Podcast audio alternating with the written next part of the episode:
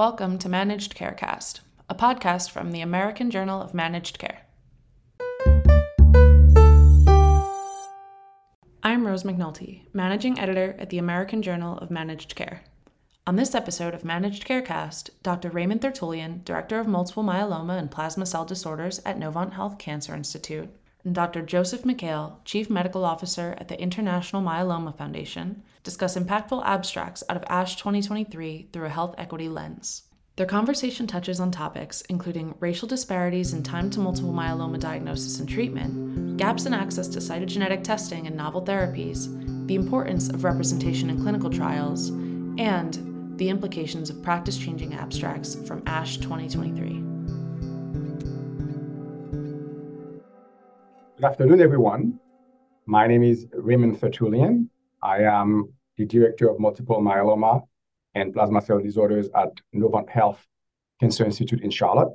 And I'm joined here on this podcast for the American Journal of Managed Care by Dr. Joseph Mikhael. He is the Chief Medical Officer of the International Myeloma Foundation, among the many other hats that he wears uh, in the academic world.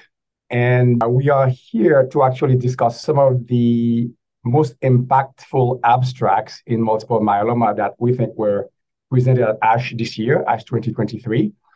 And we're going to discuss those abstracts in the context of how they are related to a subject that is very close to our hearts, which is diversity, equity, and inclusion. Welcome, Joe. I'm very glad that we're doing this together. So uh, please. I feel the same way, my friend. I, I, really appreciate the opportunity to do this.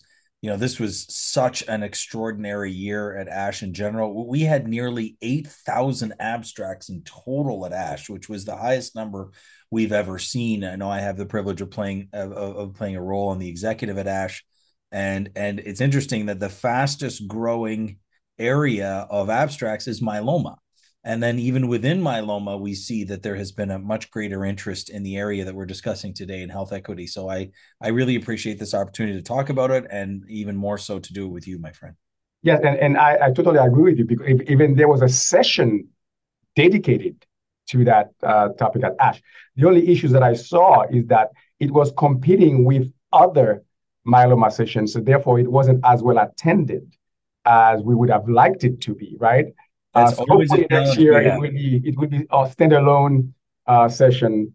Absolutely, that's always a challenge we have. I I, I even joked with the secretary uh, of Ash, and she said to me, "You myeloma doctors are just doing too much good work. We we have to we have to have them competing because there just aren't enough times in the day for all the abstracts that to be presented by uh, by myeloma physicians and, and teams." But but I agree with you. It, it was very there is such an interest in myeloma general, but particularly in this. And and you and I know this Raymond and for our crowd that one of the reasons why there's such an interest is of all the cancers solid tumor liquid tumor I can argue that myeloma is the most disparate uh, within the African American community in that a black man or a black woman diagnosed with myeloma today is expected to live half as long as a white man or a white woman with myeloma of the same age. And that disparity is unacceptable and why we work so hard to overcome it I completely agree, and and I, I must uh, uh, congratulate you on that on that paper that you published in the uh, clinical lymphoma, myeloma, and leukemia uh, on the overall survival of patients in multiple myeloma. We may have to touch on that as well during this podcast because I think it's going to be relevant when we start talking about the abstracts that were presented at, at ASH. So there are a lot of things to unpack here. Uh, I'm going to start with what I thought was one of the most provocative abstract at ASH, and I don't think it received enough attention. And, and I don't know if you're going to agree with me. To me, it was the abstract presented by Jeff Zonder. It was the, the analysis, a reanalysis, a subgroup analysis of the determination trial that looked at the outcome between among African Americans versus white patients that were enrolled on the determination trial. Obviously, to me, it was provocative. It's not practice changing, but for the space that we live in, in terms of diversity, equity, inclusion, I thought it had to me a lot of impact. I can use it to talk to my colleagues and, and help them understand why it is so important. Even you said it's a small part. Why is it so important for us to enroll Black patients in, in, in, in clinical trial? Because the outcome may not be the same. We may be dealing with a different disease altogether, whether it's the disease characteristics, whether it's the patients themselves, whether it's something in the environment. We don't know but I thought that was impactful. So, what what's your opinion on that one? Oh, I, I completely agree with you. And in fact, you may remember when determination was first presented. So, for our crowd, you know, this was the study that compared giving VRD plus transplant to just VRD alone with a deferred transplant. Um, and um, when it was presented, it was the plenary at ASCO last year, 2022. I had the privilege of being the discussant. And in my context of the discussant, I used a case of an African American patient of mine who comes and asks, Should I have a transplant or not? Because even then, the early indication was that um, although we've known historically when African Americans have access to the same diagnostic and therapeutic strategy as white Americans, that their outcomes should be better which to me deepens that disparity I shared earlier that the outcomes now are so poor, has a lot to do with delayed diagnosis and access. It was fascinating that even the preliminary results seemed to indicate that maybe transplant was not as effective in African American patients. So I agree with you that this is a very hot topic, um, not only because of the potential lack of benefit in this population, but very importantly that you said so beautifully which is if i am going to see a clinical trial and apply it to my patient in the clinic do i really know this applies to my patient if the clinical trial did not capture the diversity of our population? And and this isn't just a small segment of the myeloma population. We anticipate that roughly 20% of all patients in this country are of african american descent with multiple myeloma because the incidence is twice as high. So, so to see clinical trials historically where two, three percent of people were African American, can I really know that those treatments are both effective and safe in my African American patient? I don't know. Thankfully, determination is now setting a bar by having nearly 20% of the patients on the study of African descent that now reflects that reality. So these are the kinds of studies that are powered, if you will, even though the statisticians will be upset when I use the word powered, but but you know that they're designed to be inclusive that we can start saying, okay, do we see differences? And and not to get us off topic, Raymond, but my last comment about this is that we're starting to see this already, even beyond transplant, but in the CAR T and the bispecific world, where we're starting to see that there are differences in the incidence of cytokine release syndrome, in the severity of that, in the need for hospitalization in Hispanic American patients, in African American patients, and in white uh, patients. There are differences. And so this becomes really important, not just from an efficacy standpoint, but also from a safety standpoint. So I'm I'm really glad that you raised it. I agree with you. I would say that was right at the top of my interest in abstracts related to health equity and myeloma at ASH this year.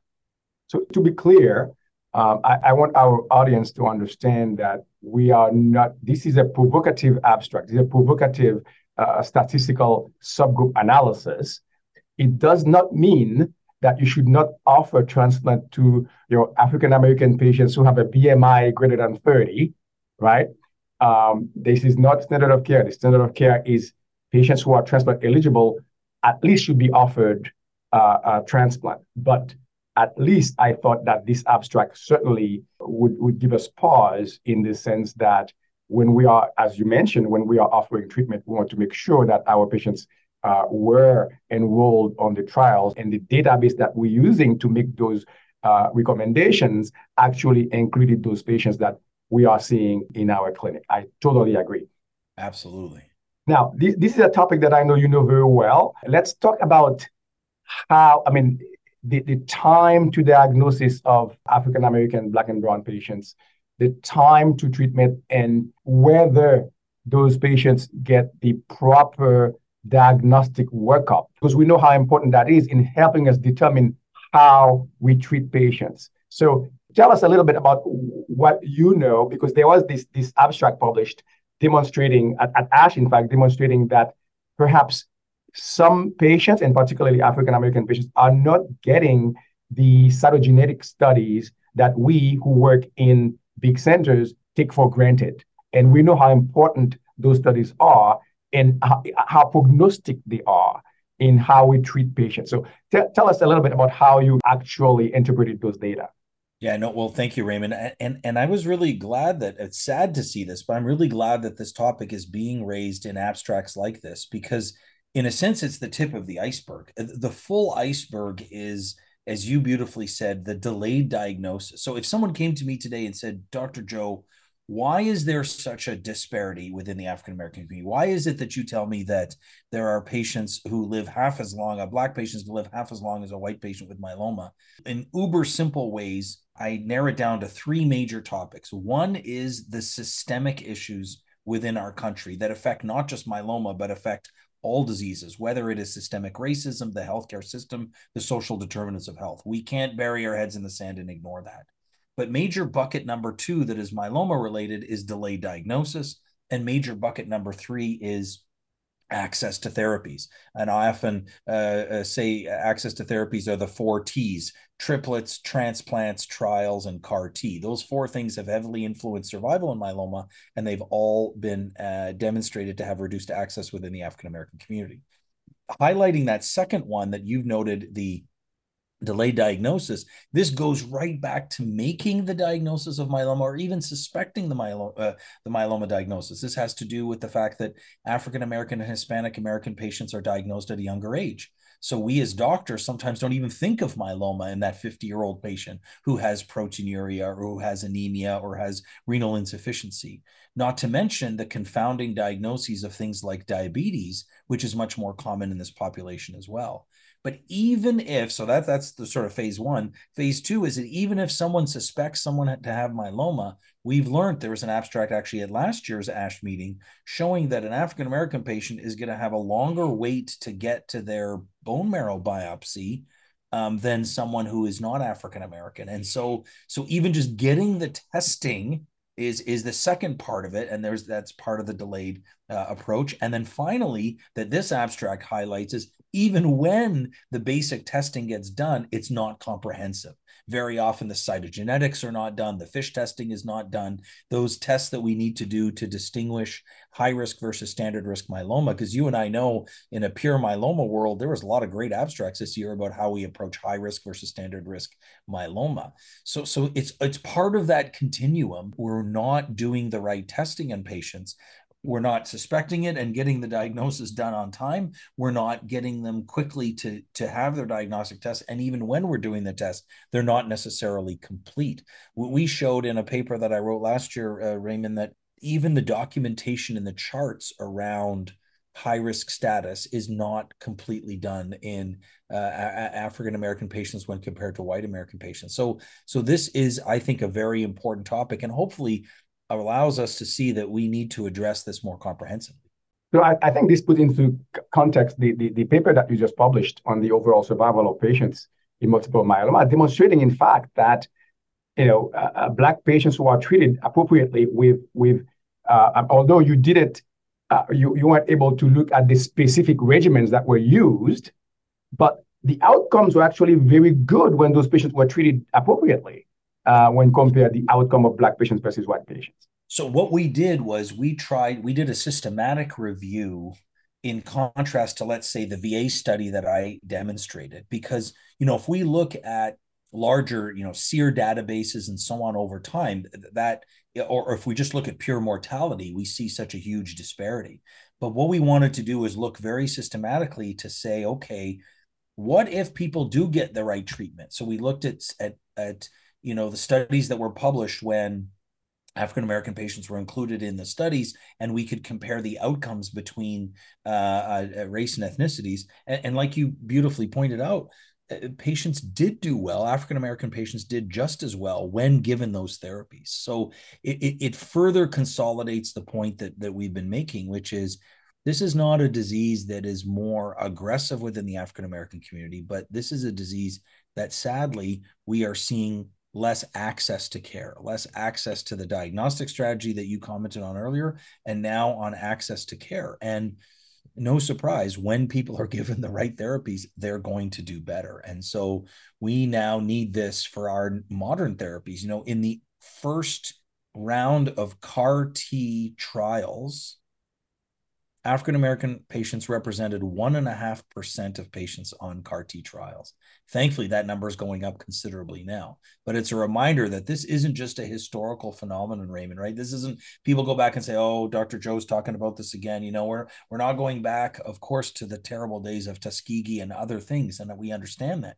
This is still a modern challenge that we need to address. I, I, I absolutely agree. And, and we actually do not know how I mean, obviously, we are now gathering the data in terms of treatment of African Americans and Black and Brown patients with CAR T and even bispecifics, but they weren't very well represented in those trials. So now we're going to have to gather the data, go back to real world analysis to figure out whether these African American patients are going to be doing as well with CAR T. And as you mentioned at the beginning, that there is a differential in terms of toxicity. And do we know whether there is such differential in terms of efficacy. And I think the numbers are very small. We don't know what to expect. Uh, we don't know how that's going to go. And to, to even broaden the discussion, what are we going to do to be able to actually enroll those African American patients in those trials with CAR T? This is a subject that I think you and I we have approached before. So, what are your your ideas in, in, in that regard? Absolutely. Thank you so much for saying that because you're right. We, we we need the numbers to know. You know, I mean, there have been nice consortia, Moffitt led, Lauren Peres from Moffitt led, uh, a very important study presented ASH last year, now published, starting to note differences between groups, but the numbers weren't big enough, as you say, to show statistical significance. So when we think of diversity in clinical trials, sometimes people immediately say, well, we just have to set you know a, a, bar and say the trial must include this number of people. Well it's a lot more complicated than that. And our friends like uh, uh Burahe from uh, Indianapolis has set very high standards for us to to that what he calls the drive program where we really have to think about this in a much greater way. And I absolutely agree with him. And of course I could give you a long lecture on it but the short version is that it begins with community engagement. It begins with building, rebuilding trust within the community for the individual practitioner and for the institutions.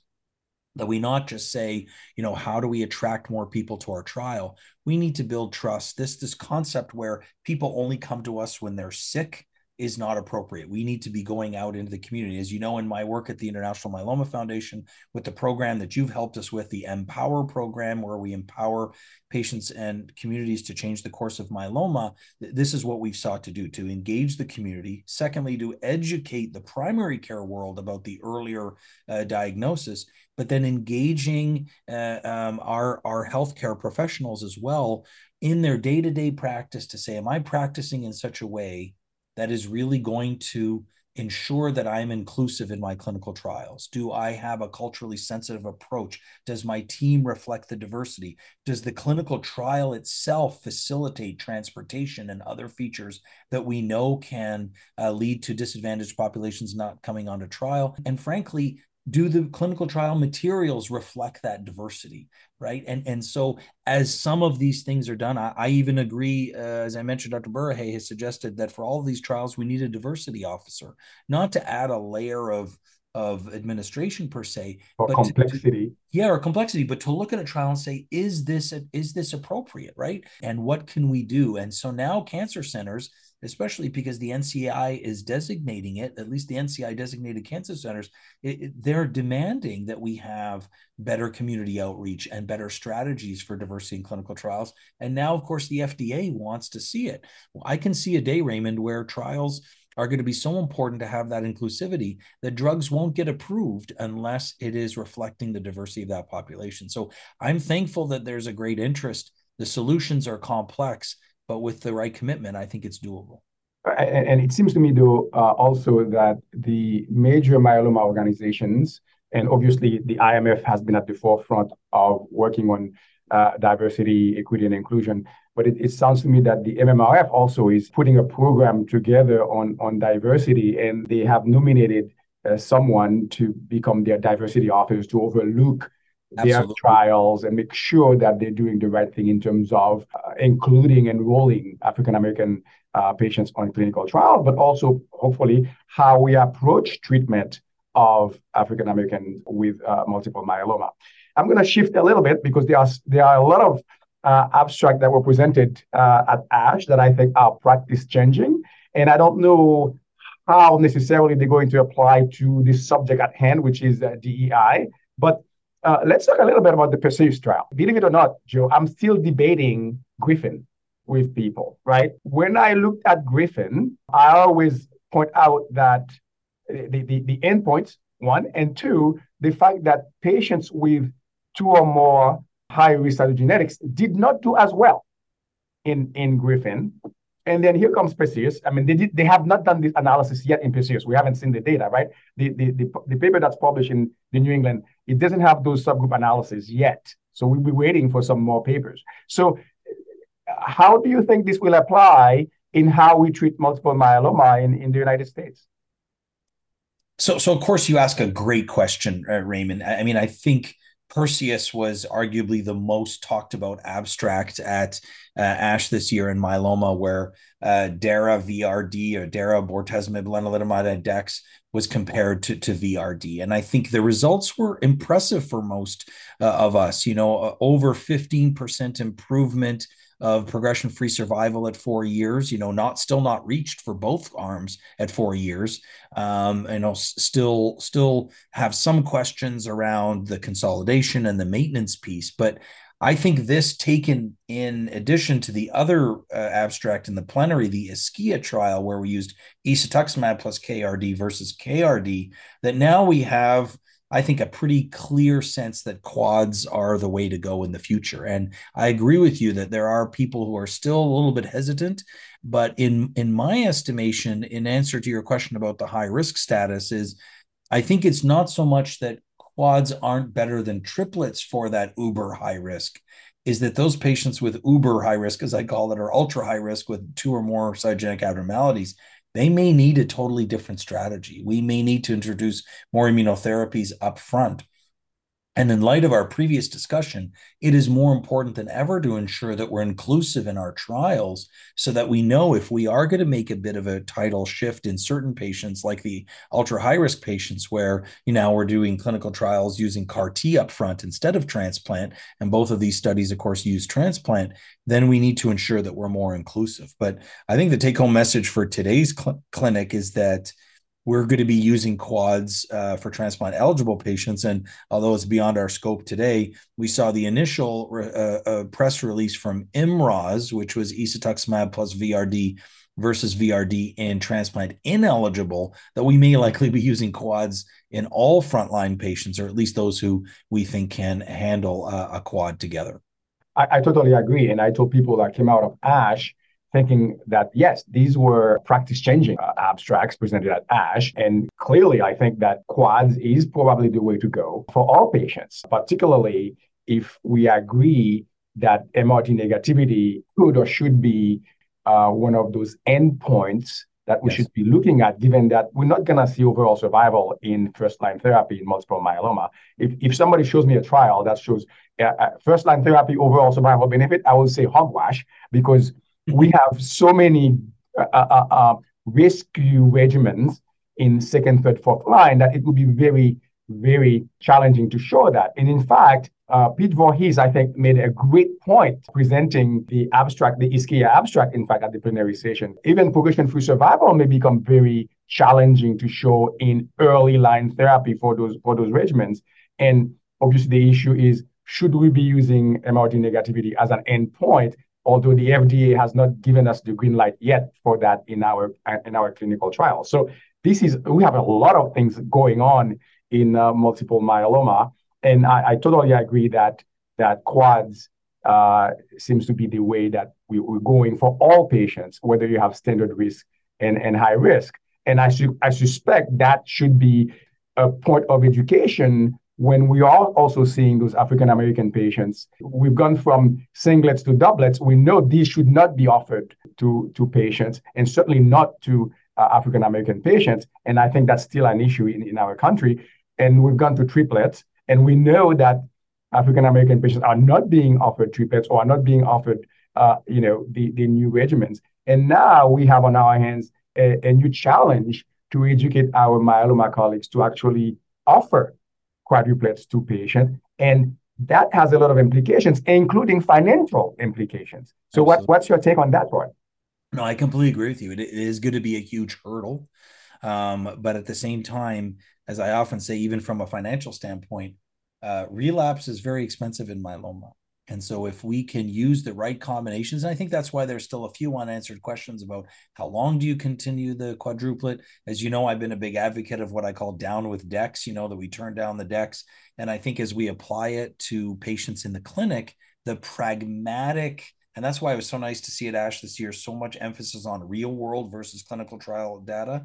The pragmatic use of these drugs. How do I dose the lenalidomide? For how long do I give it? When can I turn down the bortezomib? Those kinds of things I think are going to help making this feasible. Uh, but we have to we have to address this. I mean, we had this challenge, as you remember, in the lymphoma world when we went from CHOP to R-CHOP, you know, and it, it became challenging to say, oh, this could be a much more expensive regimen. But ultimately, what we know is best for the patient to prolong their their overall progression and overall survival is going to be really important. And in those populations where the financial burden of cancer care has been greater to bear it more than ever uh, requires us to ensure that we look at those issues of health coverage of the oral parity laws to ensure that people don't just have access to intravenous chemotherapy or subcutaneous chemotherapy that they have access to oral therapy as well well, there is so much more that we could be talking about. I think we need to commit ourselves to, to more podcasts. Uh, I know you have uh, commitments and uh, you have to go back to that lab meeting, and uh, I have some commitments myself. I thank you very much for participating in this podcast with me.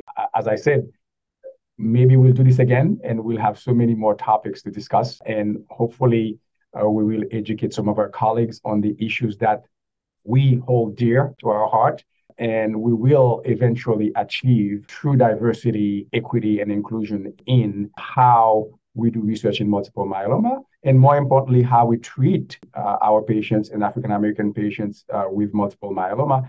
And we've achieving the ultimate goal, right, which is parity in outcomes. Certainly, uh, we have a lot of work ahead of us. Well, thank you so much, my friend. Always a pleasure. Always a pleasure to be with you and to address these really important topics. So, thank you again for including me. Thank you.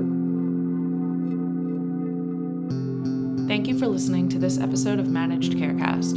For more updates on managed care, including coverage of ASH and other meetings, visit ajmc.com and sign up for our e newsletter. To get in touch with us, you can email info at ajmc.com or follow us on Twitter at ajmc underscore journal. And if you like the podcast, don't forget to subscribe and rate us.